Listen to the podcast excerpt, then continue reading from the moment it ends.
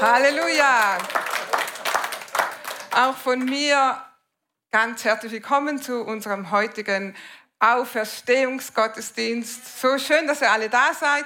Schön, dass ihr beim Livestream dabei seid und mit uns die Auferstehung Jesu feiert. Vater, wir danken dir für dieses Ereignis. Wir danken dir für, dafür, dass Jesus von den Toten auferstanden ist und dass wir das heute feiern dürfen. Wir danken dir für dein Wort und dass dein Wort lebendiges Wort ist. Danke, Herr, für deine Treue zu uns. Wir danken dir. Wir wollen unser Herz öffnen für das, was du uns heute sagst, in Jesu Namen. Amen. Heute ist die Predigt alles neu. Die ganze Predigtserie heißt, es geht um alles. Ähm, und heute der letzte Teil von dieser Predigtserie, es geht um alles. Ähm, angefangen haben wir mit Lukas 4, Vers 18 bis 19. Ihr könnt euch vielleicht daran erinnern, ich lese euch auch die Bibelstelle nochmal, wo Jesus sagt, der Geist des Herrn ist auf mir, weil er mich gesalbt hat. Er hat mich gesandt, den Armen frohe Botschaft zu verkündigen, zu heilen, die zerbrochenen Herzen sind, Gefangenen Befreiung zu predigen und den Blinden, dass sie wieder sehend werden, Zerschlagene in Freiheit zu setzen, zu predigen das angenehme Ja des Herrn. Halleluja. Jesus ist gekommen, um das Wesen Gottes zu. Äh, offenbaren. Jesus ist gekommen, die Liebe Gottes zu demonstrieren und die Kraft Gottes zu manifestieren. Und als Jesus hier auf Erden wandelte, wir kennen das, als er 30 Jahre alt war, begann er seinen Dienst. Er hat gepredigt, er hat gelehrt, er hat Menschen geheilt, er hat Menschen von bösen Geistern befreit. Er hat gewirkt auf diese, dieser Erde, er hat Menschen, die zerschlagenen Herzens waren, er hat ihnen Freiheit gegeben, er hat sie wiederhergestellt. Sogar Tote wurden auferweckt durch seinen Dienst. Also all das, was Jesus hier angekündigt hat, wo er sagt, der Geist des Herrn ist auf mir und heute erfüllt sich das vor euren Augen. Und danach begann sein Dienst und die Leute konnten das sehen. Die Menschen konnten ihn erleben, live erleben. Der Retter Israels ist gekommen.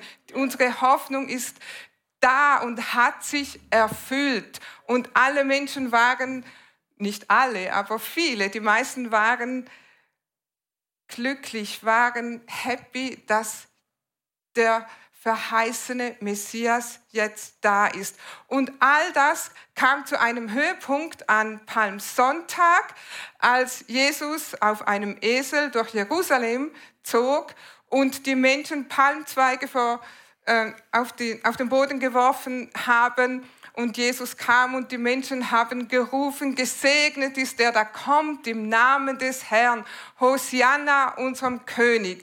Und Sie waren einfach überzeugt, jetzt, jetzt ist das, was wir gehofft haben, eingetroffen.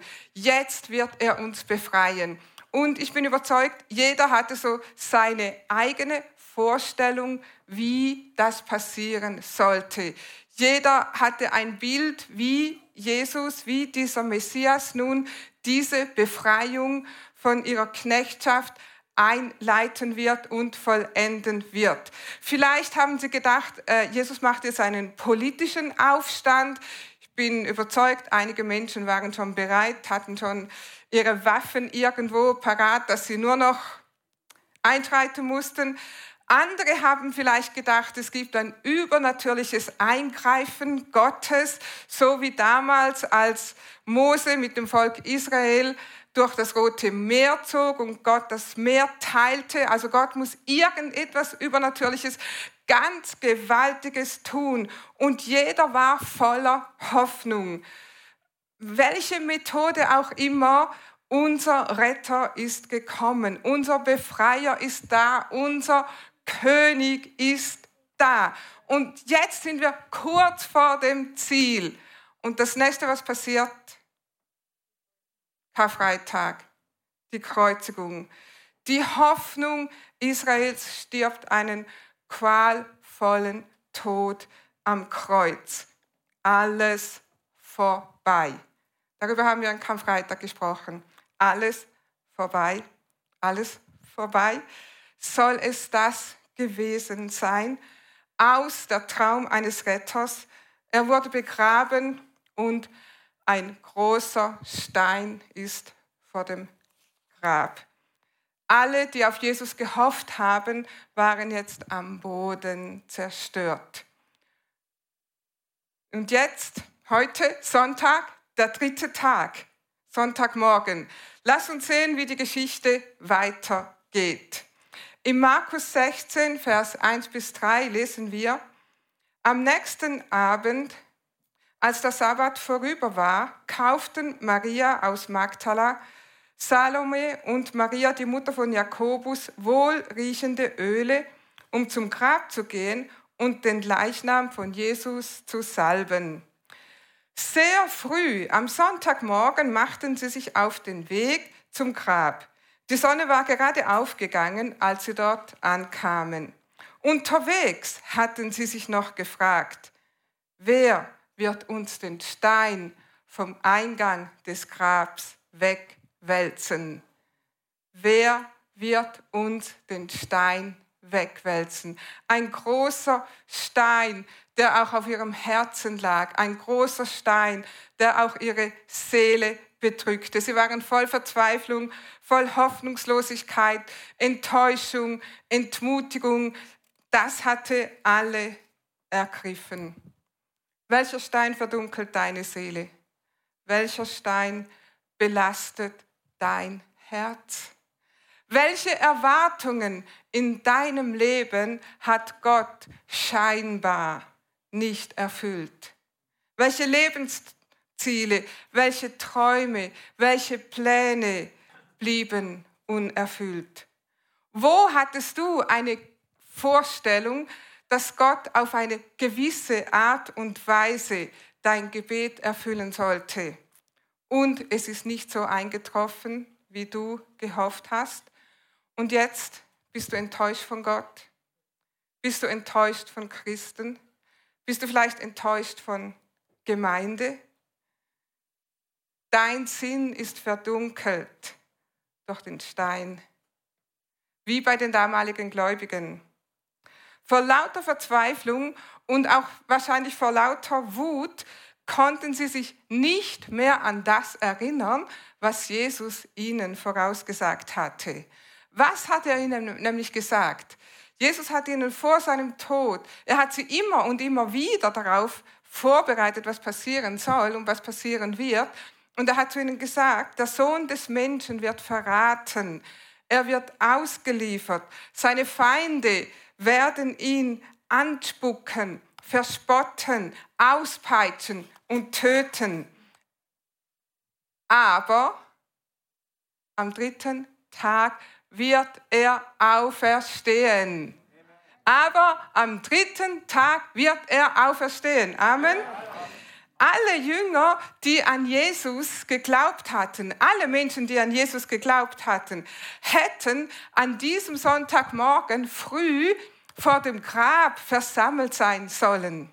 Eigentlich hätten sie schon die Presse bestellen sollen, das Fernsehen bestellen sollen, ihre Handys gezückt für die Selfies. Hey, ich war dabei.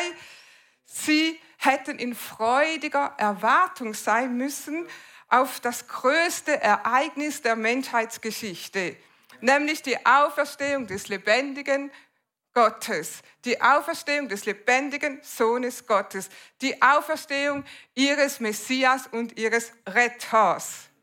Aber sie waren nicht da. Sie hatten sich versteckt, zurückgezogen nur einige Frauen wagten sich ans Grab.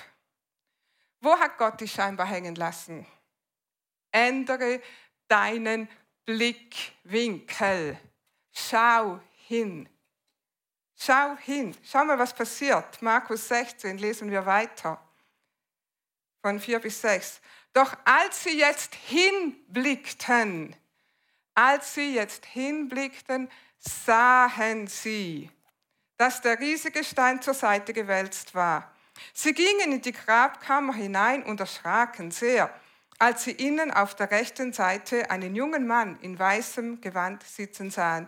Der sprach sie gleich an und sagte, erschreckt nicht, ihr sucht Jesus von Nazareth, den Gekreuzigten, er ist auferstanden, er ist nicht hier.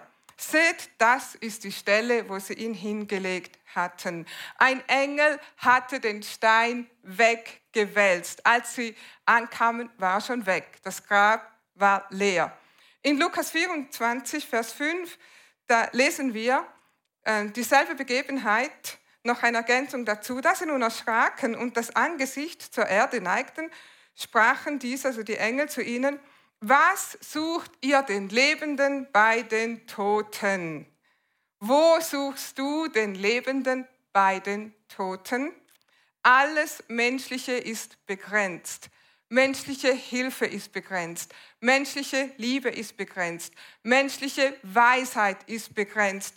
Menschliche Wissenschaft ist begrenzt. Alles, wo wir Hilfe bei den Menschen suchen, das hat seine Grenzen und du wirst enttäuscht werden. Aber der Stein war weg und sie erinnerten sich. Wenn dein Stein des Unglaubens, der Enttäuschung, der Religion, des Zweifels, des Nichtverstehens weggerollt wird, kannst auch du in deinem Leben Jesus erkennen. Oder kannst auch du in deinem Leben Jesus wieder erkennen? Wenn du vielleicht die letzten paar Wochen oder Monate gesagt hast, ich bin irgendwo in der Wüste angelangt, ich bin irgendwo in der Dürre. Gott ist nicht mehr da, ich kann ihn nicht mehr spüren, ich kann ihn nicht mehr hören, ich, ich weiß gar nicht mehr, wo ist Jesus überhaupt. Lass mich dir heute sagen, der Stein ist weggewälzt. Schau hin und du wirst sehen. Amen. Gott ist da. Dann, wenn du bereit bist zu sehen, wenn du bereit bist zu glauben oder wenn du bereit bist, wieder zu glauben, wird sich Jesus dir offenbaren. Denn er ist nicht tot, sondern er lebt. Halleluja. Wir haben am Freitag auch die Begebenheit der Emmaus-Jünger kurz angeschaut. Erinnert euch, am Freitag haben wir darüber gesprochen, die zwei Jünger, die auf dem Wege waren nach Emmaus, also seine Stadt. Und dann kommt Jesus, gesellt sich Jesus zu ihnen und sie erkennen Jesus nicht. Und Jesus spricht mit ihnen und sie erzählen ihm, was passiert ist und sind ganz überrascht, dass er nicht mal weiß, was da passiert ist in Jerusalem. Und Sie gehen ein ganz schönes Stück zusammen und dann wollen, sie zusammen essen und Jesus betet über dem Essen und plötzlich sagt es, werden ihnen die Augen aufgetan und plötzlich sehen sie und plötzlich erkennen sie. Jesus ist dann verschwunden, aber sie haben erkannt, das war der Retter, das war Jesus, der in unserer Gegenwart war. Und wir lesen dann in Vers 31, da wurden ihre Augen aufgetan und sie erkannten ihn. Und sie sprachen zueinander, brannte nicht unser Herz. Brannte nicht unser Herz in uns, da er mit uns redete auf dem Weg, als er uns die Schrift öffnete. Brannte nicht unser Herz. Haben wir nicht das Leben gespürt? Haben wir nicht seine Liebe gespürt? Jesus lebt. Es ist nicht alles vorbei. Sucht nicht den Lebenden bei den Toten. Lass es zu, dass du wieder klar siehst. Oder lass es zu, dass du das erste Mal klar siehst. Amen. Denn dein Gott ist nicht tot, er lebt. Jesus ist auferstanden. So geschehen so berichtet, so dokumentiert in den Evangelien. Wir können das in allen vier Evangelien nachlesen. Ähm, ja, es ist ein historisches Ereignis, dass Jesus von den Toten auferstanden ist. Aber nicht nur das. Es ist das größte Ereignis der Menschheitsgeschichte. Unser Glaube ist keine tote Religion, sondern eine Beziehung mit dem lebendigen Gott durch Jesus Christus dem auferstandenen Sohn Gottes. Jesus sagt, ich bin der Weg, ich bin die Wahrheit und ich bin das Leben. Ich bin dein Leben und mit Jesus hast du Life Unlimited. Amen. Am dritten Tag wurde Jesus von den Toten auferweckt, der Retter und Erlöser der Menschheit. Diese Botschaft, die Auferstehung Christi, ist das Herzstück, es ist das Fundament unseres christlichen Glaubens. Wenn Christus nicht auferstanden wäre, dann wäre auch sein Tod am Kreuz sinnlos gewesen. Dann wäre es jemand gewesen, der hätte gelebt, Gutes gewirkt, gut gelehrt, aber er wäre gestorben. Dann hätte sein Tod keinen Sinn. Wenn sein Tod keinen Sinn hätte, dann hätte auch unser Glaube keinen Sinn. Dann hätte auch die Bibel keinen Sinn. Wir lesen das in 1. Korinther 15, 14. Wenn du den Inputs gefolgt bist die letzten Tage, dann hast du auch das gehört aus diesem Korinther, warum eben die Auferstehung Sinn macht. Ist aber Christus nicht auferweckt worden, dann ist auch unsere Predigt sinnlos. Also das heißt, wenn wir an Ostern nicht zum Gottesdienst kommen möchten würden oder sollten, dann könnten wir auch das ganze Jahr zu Hause bleiben. In, Im Korinther sagt Paulus sogar, dann lass uns einfach essen und trinken und feiern. Dann ist auch alles andere sinnlos. Aber ihr seid heute hier, weil ihr an die Auferstehung glaubt. Ihr seid heute hier, weil ihr wisst, dass unser Predigt, unser Glaube, all das wir bekennen, all das, was wir leben, nicht sinnlos ist, sondern dass das lebendig ist. Dass es Glaube, dass der Glaube Kraft hat und dass der Glaube an Jesus Christus deine tägliche Kraft zum Leben ist. Amen. Unser christlicher Glaube basiert nicht auf einer auf einer Lehre, also so und so, und du glaubst es einfach die Lehre. Auch nicht auf Glaubensgrundsätzen, die wir vielleicht auswendig lernen. Und deshalb sind wir Christen, weil wir diese Glaubenssätze auswendig können. Nicht einmal auf einer Moral, also so und so äh, lebst du, wir versuchen ein gutes Leben zu leben oder wir versuchen Gesetze zu folgen oder dieses zu tun und jenes nicht zu tun. Und weil wir das alles glauben, weil wir die Bekenntnisse so gut kennen, sehen die anderen Menschen, dass wir Christen sind. Nein.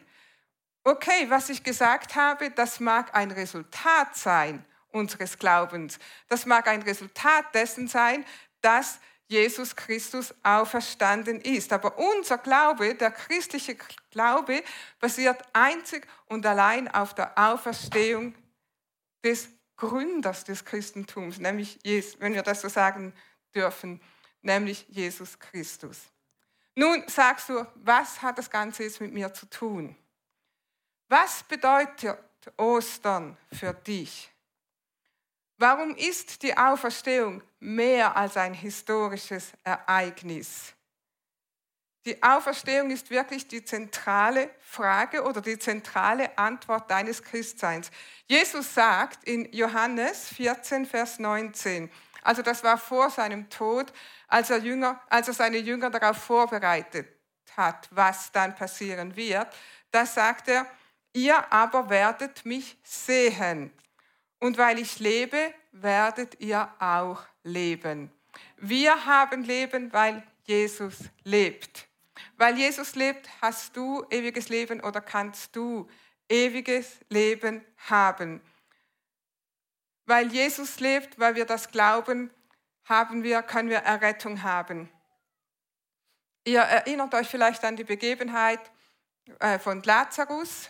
Lazarus war ein guter Freund von Jesus und auch seine beiden Schwestern, Maria und Martha, also die ganze Familie war mit Jesus eng befreundet. Eines Tages bekommt Jesus die Nachricht, dein Freund Lazarus ist am Sterben, glaube ich, oder gestorben. Jesus geht nicht gleich hin, sondern wartet ein paar Tage. Und nach einigen Tagen kommt er und Martha kommt ihm entgegen. Und sie sagt zu ihm, Jesus, wenn du hier gewesen wärst, dann wäre mein Bruder nicht gestorben. Und Jesus sagt ja dann in Johannes 11, 25 lesen wir, Jesus spricht zu ihr, ich bin die Auferstehung und das Leben. wer an mich glaubt, wird leben, auch wenn er stirbt. Und jeder, der da lebt und an mich glaubt, wird in Ewigkeit nicht sterben. Glaubst du das? Glaubst du das? Ja. Wer an mich glaubt, wird in Ewigkeit nicht sterben, er wird leben. Also die Auferstehung Jesu ist der Anfang von etwas ganz Neuem. Die Predigt heute ist alles neu. Ein neues Zeitalter hat begonnen mit der Auferstehung von Jesus Christus. Und wir lesen das im Kolosser, wir schauen das uns ganz kurz an. Im Kolosser 1, Vers 18, da heißt es, er, nämlich Jesus, ist der Anfang und er ist als erster von den Toten zu einem unvergänglichen Leben auferstanden. In jeder Hinsicht sollte er der Erste sein. Also Jesus ist der Anfang, er ist der Erste, der von den Toten auferstanden ist. Der Erste, der von den Toten zu einem unvergänglichen Leben auferstanden ist. Wenn ich sage, das ist der erste, also der erste Tag der Woche, dann was ist deine Frage? Wer ist der zweite? Wer ist der dritte? Wer ist der vierte? Hey, ich habe ein Rennen gemacht. Ich war die Erste. Ist mir zwar nie passiert, ich war nie gut im Sport, aber Beispiel, ich war die Erste. Was ist dann so deine Frage? Wie viele waren dabei? Ja, ich war ganz allein. Nein. dann bin ich nicht die Erste, dann würde ich sagen, die Einzige. Aber es steht hier nicht, Jesus ist der Einzige, der von den Toten auferstanden ist, sondern es steht hier, Jesus ist der Erste, der von den Toten zu einem unvergänglichen Leben auferstanden ist. Nun rate mal, wenn Jesus der Erste ist, wer ist dann der Zweite, Dritte, Vierte oder die Fünfte, Zehnte, Hundertste, Tausendste, Millionste? Weiter kann ich nicht zählen. Menschen, die an ihn glauben. Du und ich, wir sind die Millionen, Millionen, Millionen, aber Millionen. Wir sind die, die von Tod zu unvergänglichem Leben auferstanden sind. Wir haben ewiges Leben. Hier in diesem Leben und wenn wir mal sterben, dann gehen wir, werden wir nicht einfach tot, sondern wir sind ewig mit Gott verbunden. Das ist die frohe Botschaft von Ostern. Das ist, was neu ist. Wir können von den Toten oder wir werden auferstehen. Wir haben ewiges Leben. Wenn wir sterben, natürlich unser Leib, unser äußerer Leib wird begraben, aber unser Geist lebt ewig und wird ewig leben bei Gott.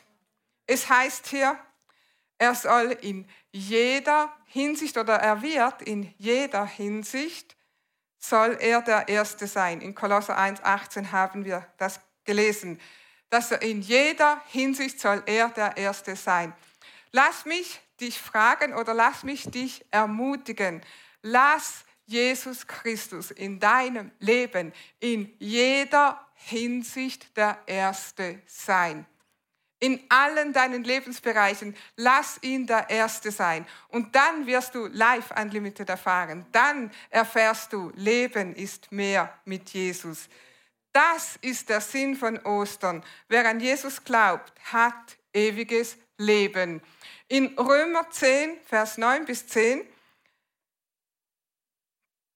das ist so das, was wir als Übergabegebet benutzen. Aber hier ist uns das ganz einfach erklärt, was das mit der Auferstehung mit dir und mit mir zu tun hat. Es heißt hier nämlich, wenn du mit deinem Mund bekennst, dass Jesus der Herr ist und in deinem Herzen glaub, glaubst, dass Gott ihn aus den Toten auferweckt hat, wirst du gerettet werden.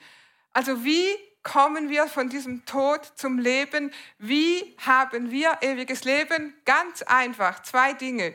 Glaubst du an Jesus Christus? Bekenne ihn als deinen Herrn. Wenn du in deinem Herzen glaubst, dass Jesus von den Toten auferstanden ist, dann bist du gerettet. Also alles, was du tun musst, ist, wenn du sagst, ja, ich glaube das, ich habe das immer geglaubt, ich glaube, dass Jesus Christus von den Toten auferstanden ist, dann bekenne ihn als deinen Herrn. Und die Bibel sagt, dann bist du gerettet. Vers 10. Denn man wird für gerecht erklärt, wenn man mit dem Herzen glaubt. Für gerecht erklärt bedeutet, dass du vor Gott stehen kannst, als ob du nie gesündigt hättest. Nicht, weil du nie gesündigt hast, sondern weil Jesus Christus alle deine Sünden am Kreuz getragen hat, weil du sein Erlösungswerk für dein Leben angenommen hast, dann wirst du für gerecht erklärt. Dann, wenn man mit dem Herzen glaubt, wird man gerettet und wenn man seinen Glauben mit dem Mund bekennt. Das ist alles, was wir tun müssen. Wenn du an die Auferstehung Jesu, Christi, Jesu Christi glaubst und du hast Jesus noch nie zu deinem Herrn und Erlöser gemacht, dann kannst du das jetzt tun. Lass uns mal aufstehen. Und wenn du das tust, kommt Auferstehungskraft in dein Leben. Dann kommt Gottes Kraft in dein Leben. Vertraue ihm dein Leben an und er wird dein Leben ganz neu machen. Und wenn du sagst, ich habe das noch nie so bewusst gemacht, dann kannst du das gerade jetzt tun. Wir haben auch ein Gebet, das so ein Übergabegebet, sagen wir dem. Und wenn du das noch nie gebetet hast oder wenn du diese Entscheidung noch nie getroffen hast, kannst du das jetzt tun. Bete einfach mit ganzem Herzen mit. Wir machen das als ganze Gemeinde zusammen und bete das einfach mit und dann bist du ein Kind Gottes. Lass uns das alles zusammen beten. Jesus, ich danke dir, dass du für mich zur Vergebung meiner Sünden am Kreuz gestorben bist. Lass uns das alle miteinander beten. Ich glaube, dass du von den Toten auferstanden bist. Ich nehme dich heute als meinen Herrn und Erlöser an und bekenne, Jesus, du bist mein Herr. Ich danke dir für mein neues Leben. Amen. Nun, vielleicht bist du hier und deine Lebensträume haben sich nicht so erfüllt, wie du dir vorgestellt hast. Du hast das Gefühl, dass Gott dich vergessen hat. Du hast aufgehört zu glauben. Du folgst Jesus nicht leidenschaftlich nach oder nicht mehr. Dann möchte ich dich heute ermutigen geh wieder auf Jesus zu und lass mich dir sagen, der Stein ist weggerollt. Lass das Licht des Evangeliums wieder ganz neu in dein Herz scheinen.